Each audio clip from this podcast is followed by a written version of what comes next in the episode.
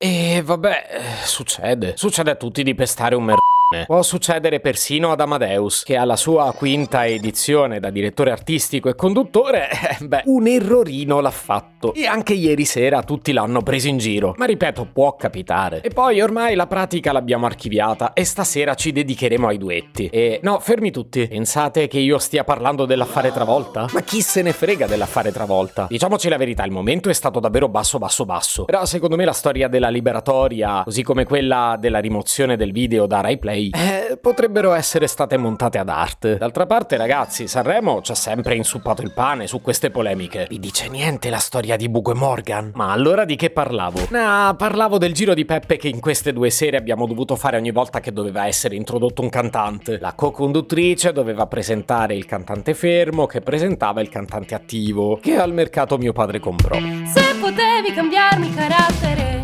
nascevo chiama Marcello Forcina. Dice quello che pensa, pensa poco a quello che dice, ma quando c'è da parlare gli bastano 4 minuti e 37 e un Campari Spritz.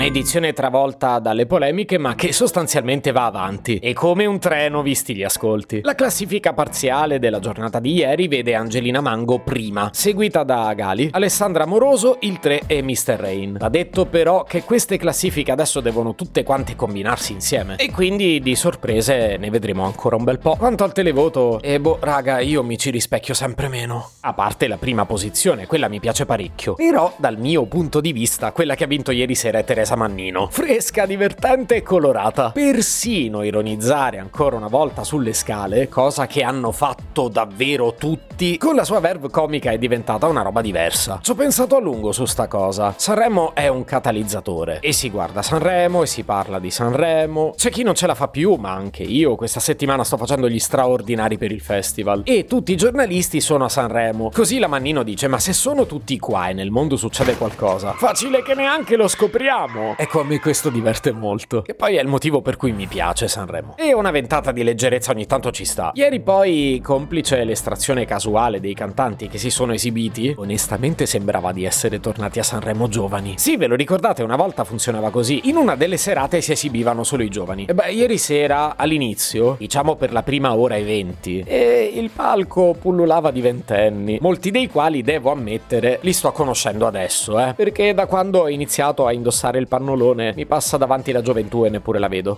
mi sono divertito perché la carrellata è iniziata con Loredana Bertè che ha presentato il 3. Ora, a parte la rima, non sembrava anche a voi la zia pazza che accompagna il nipotino al ricevimento dei genitori? E da lì in poi, ammettiamolo, c'era da sentirsi davvero vecchi. Ad esempio, Alfa, che ormai indossa una divisa con quel cuoricino giallo, ha presentato Maninni e francamente sembravano due studenti delle superiori che bigiavano a scuola. Fred De Palma ha presentato i bunker, nella classica situazione da festa universitaria maschera. Ecco, forse poi siamo saliti un po' con l'età, con Santa Clara da Mare Fuori che presentava i santi francesi da X Factor. Abbiamo smesso di sentirci troppo vecchi solo dopo Mr. Rain, che come al solito ha voluto l'altalena sul palco, dimostrandoci che si può continuare a giocare anche dopo una certa età. Ma questa sensazione è durata poco perché quando è arrivato Eros e ci siamo resi conto che quella roba lì che ha cantato aveva appena compiuto 40 anni, e ci tengo a dire che io ai tempi ne avevo 4, quindi non è che stiamo parlando di un vecchiaccio. Ecco, dico lì forse forse il divano su cui stavamo sonnecchiando ci ha ricordato un po' Villarzilla.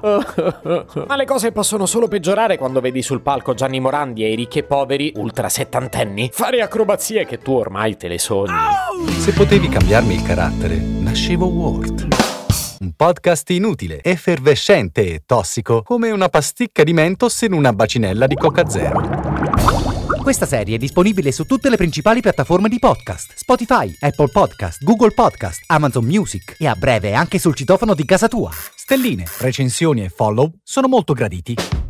Per due chiacchiere con Marcello e aggiornamenti sui prossimi inutili episodi, segui il canale Instagram Chiocciola Nascevo World oppure cerca su Telegram l'account Chiocciola Marcellogram.